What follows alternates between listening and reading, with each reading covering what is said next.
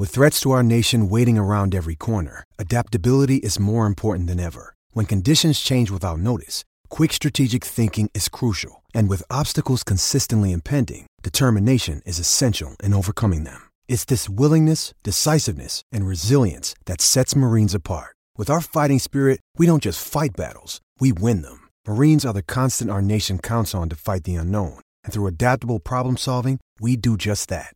Learn more at marines.com.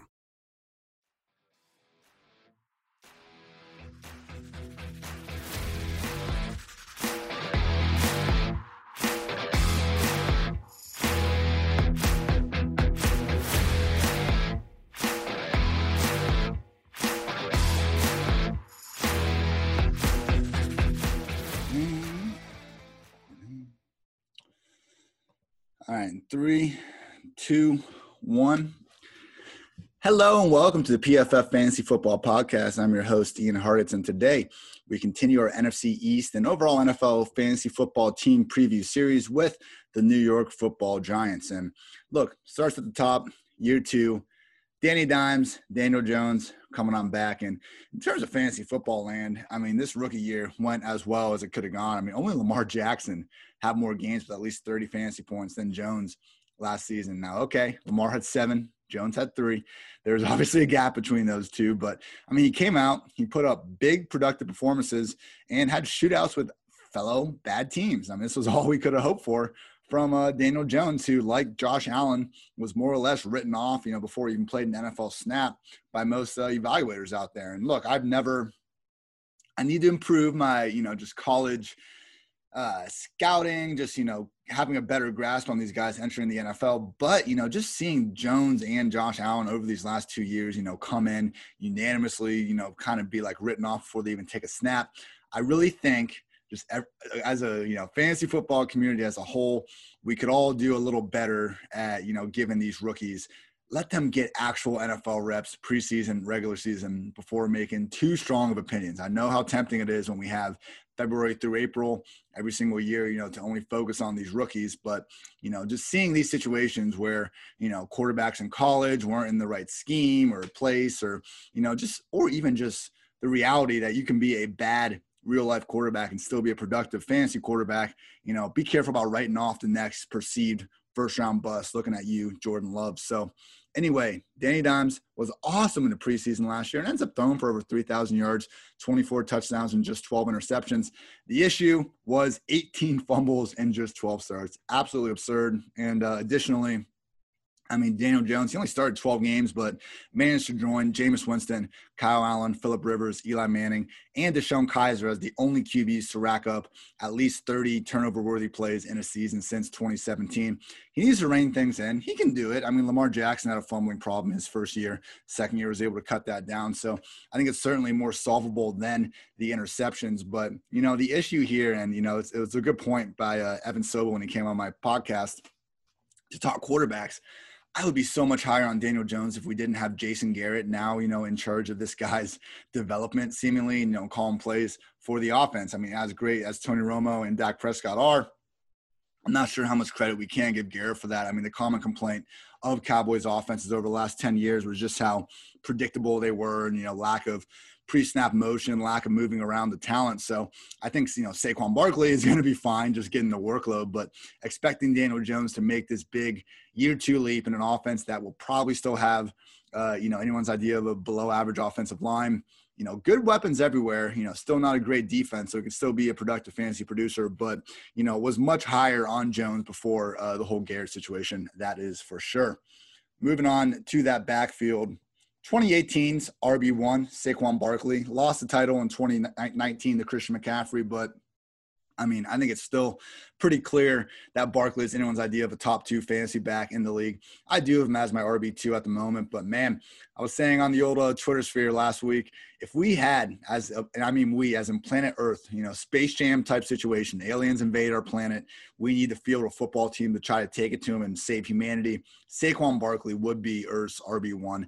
I am convinced of it. There just isn't a guy that, you know, is more just slippery, powerful, the balance. It, it's ridiculous. I mean, again, 2018 PPR RB1 and league leader in broken tackles. I truly believe he is the single best RB in the league, just in terms of who would you want to have on the field, you know, all money, that sort of stuff equal. So the question is, what is the pass game floor going to look like? I mean, over the past two years, only McCaffrey, James White, and Alvin Kamara have had more targets per game than Saquon Barkley. I mean, 6.7. Now, that's a little bit inflated from getting 121 targets in 2018, but hey, even you know the 73 pass game opportunities last year ranked eighth among all running backs, and Saquon missed three games to get there. So, you know, maybe not getting 120 plus targets, but I think with Saquon's talent, you know, with the projection for 80 plus targets and you know 300 plus rush attempts, should be good. And, and like I said, I'm worried about Jason Garrett's overall influence on this offense, particularly Daniel Jones' development. But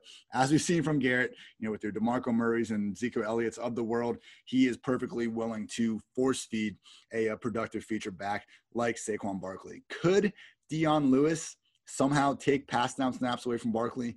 I really, really, really hope not. But hey, I wouldn't quite put it past the clapper. And also, uh, just in terms of a handcuff situation, I think if Barkley goes down, we would see a two RB system between Dion Lewis and Wayne Gallman. I don't I would not go on my way to target either in fantasy drafts, even you know, in terms of late round darts. There's just better guys out there to go after.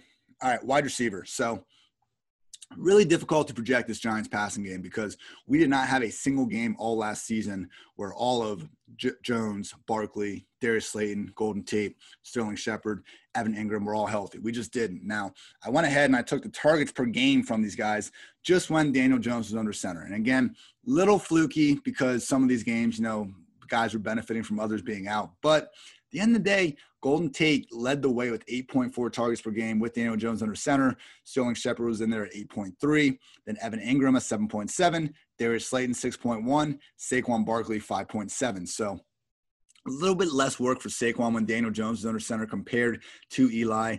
Ultimately, again, I'm just not worried about it because he's still getting a top – eight to top five target share regardless. Would it be nice if it was, you know, that top four we really top two pretty much we saw in 2018?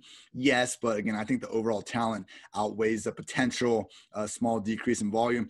The real interesting thing is trying to break through with these wide receivers because right now Slayton's being drafted as the highest one, and then Shepard, and then Tate. And if you just look at last year, I mean, it should probably almost be in reverse because as talented as Slayton is, you know, he made some nice plays downfield, showed off some solid route running. I mean, double moves, roasting Xavier Rhodes, uh, for example. I know he wasn't the only one, but Golden Tate actually averaged more deep ball targets per game, and he kept his YAC. I mean, this was really a great season by Golden Tate. I know he got suspended the first four games, but you know he managed to keep that kind of yards after the catch ability he had in Detroit when most of his targets were coming on low ADOT stuff. But New York actually increased his ADOT, you know, to a level we hadn't seen since his days in Seattle, and he was still making big plays after the catch. So really nice season from Golden Tate. Even had that you know baller one-handed touchdown against the Cowboys as well.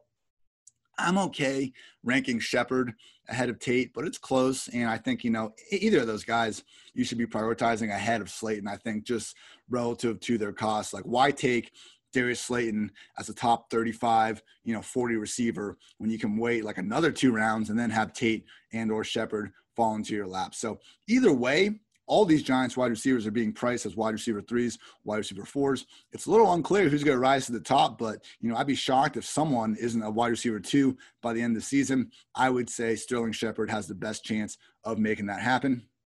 But you know, this might be a situation where it's a better unit to attack in best ball than redraft. I mean, it's if all these guys stay healthy, it could be a week to week thing, just a different, you know, kind of number one receiver throughout the week. But they are cheap, and you know, as we've you know kind of talked about on these podcasts, it's so important just to try to get your running backs uh, early in fantasy football drafts of all shapes and sizes. So you know, if you're entering rounds seven, eight, nine with your running backs already locked in, I don't mind taking even more than one of these Giants wide receivers on the same squad. Because in best ball, you're not going to have to worry about, you know, picking the week they're going to start. You just draft the beginning of the year. It'll optimize, put the best guys out there. You know, no better place to do so on Underdog Fantasy Sports.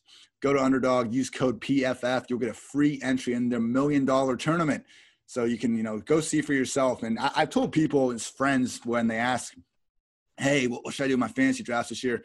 And the one thing I say every single time is just go do a best ball draft or even just a mock draft, just one or two before you do your, you know, your draft with your home friends because you're going to be startled when you look at the RB landscape around four or five. And, you know, I know it's tempting when you see Davante Adams and Julio Jones and just these complete studs there early, but, you know, there's 50, 60 wide receivers literally we can talk ourselves into throughout these drafts, only about 15 running backs. So, again, go to underdog, do a couple of these best balls. I think you'll see what I'm talking about. And I think it'll put you in a better position to go win those home leagues as well. And hey, again, use code PFF. Maybe you'll even have a million dollars, and then who cares about the home league? So we'll see what happens there. But all right, moving on to tight end. Another guy that, you know, is you're just taking a risk on, but the upside's there. Unlike the wide receivers, though, Evan Engram is being priced closer to his ceiling. He deserves to be, though. I mean, when Evan Engram is on the field, he is a top five tight end. He really has been his whole career. The problem, I mean, you know, he had 15 games the rookie, then 11 games, then eight games. So we're trending downwards. And you just look at the injuries since he's entered the league two concussions, bruised rib, multiple sprained knees, two hamstring injuries, and an IR worthy foot injury uh, that took him out of the 2019 season. He has been back in training camp, moving well. You know, no seemingly no uh, risk of starting the year on the pup list. That's all good news. And again, when Engram is out there, he is going to be a tight end one, and you know, getting those 7.7 targets per game uh, last season, you know, obviously good to see uh, with that. I mean, only Travis Kelce, George Kittle, Gronk, Ertz, and Darren Waller have averaged more receiving yards per game than Engram among all tight ends over the past three seasons. I mean, that's 7.7 targets per game. That's we, we can rock with that. That's tight end one level stuff. So we'll see on Engram if he stays healthy. He's going to be out there. Uh, I understand not reaching for him in fantasy drafts. I haven't been, and you know my general strategy at tight end position has been get Kelce, Kittle, or Andrews. If I can't, I'm waiting. You know, let's let, uh, let everyone else draft next six or seven tight ends out there. I will settle for the Chris Herndons, Jonnu Smiths of the world in the later rounds. So Evan Engram, you know, ceiling's up there as always. It is a little concerning that the ADP is still right there in that ceiling. If Engram, you know, was the tight end eight, tight end nine, maybe I'd be more willing to uh, take a stab at him. But injuries are a concern, and unfortunately, we're not getting much of a discount for those.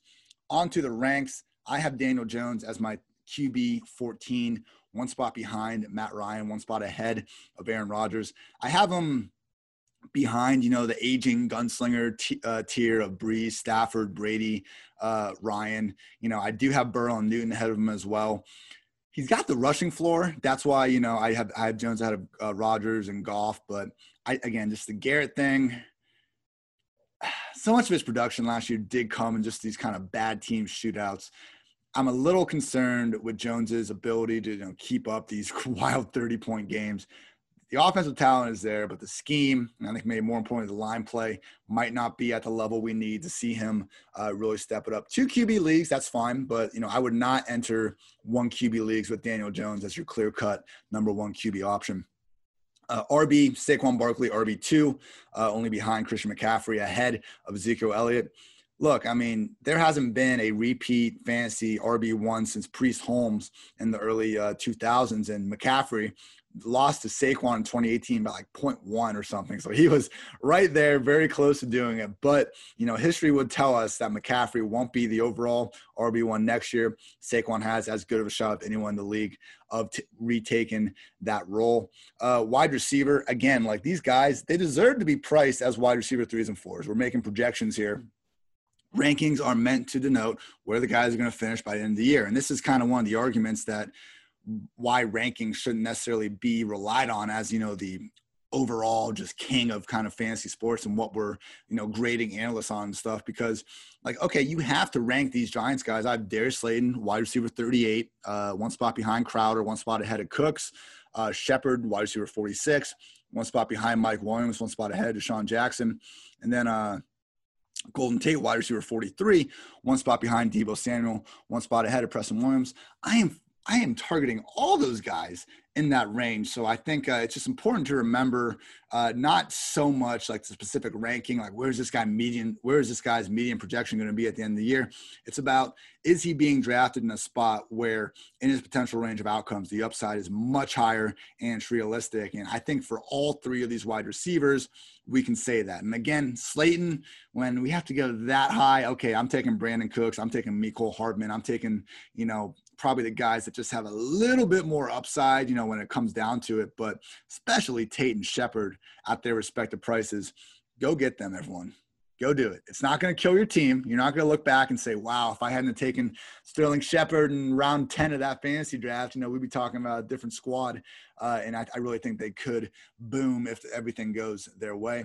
Tight end, I have Evan Engram as my tight end five, one spot behind Zach Ertz, one spot ahead of Tyler Higbee. You know, as I was explaining before, just usually kind of fading that tight end four through 10 range, letting others reach. So on to the win total. You know, I said before, I do think the Eagles should be the favorite to win this division. Both them and the Cowboys have a 9.5 win total. Giants are down at six and a half, and we got even got some juice on the under. I think six and a half is a good number. This is a team that could flirt with 500 football, but ultimately, I'm going to take the under here. I don't think they did anything on the defense to really convince you that they're going to be this world beating unit. I mean, all respect to James Bradberry. He's a very good number one corner, but you know, it was one of the things where like he would lose kind of a lot of these battles in an extremely tough NFC South. I mean, you know, going up against Julio, Michael Thomas, uh, Mike Evans three times a year, like that's miserable for a number one corner to deal with. But you know what? Things aren't going to be that much easier in NFC East when he's going to have Terry McLaurin, Amari Cooper, and uh, you know, maybe Jalen Reagor sooner rather than later to uh, square off against. So I, you know, you look at the pass rush was an issue. There's just not enough new talent on this defense to make me think they can be anything better than below average. And on offense, it's like, do we really think Jason Garrett can enable Jones to take this step to carry a team that I just, as a talent level, is you know in a different tier behind the Eagles and Cowboys. I'm going to go at no under six and a half wins for the New York Giants in 2020. All right, and that's going to do it, everyone. Thank you for listening. This has been your 2020 New York Giants fantasy football team preview, PFF Fantasy Football Podcast. I'm Ian Hartitz. Take care, everyone.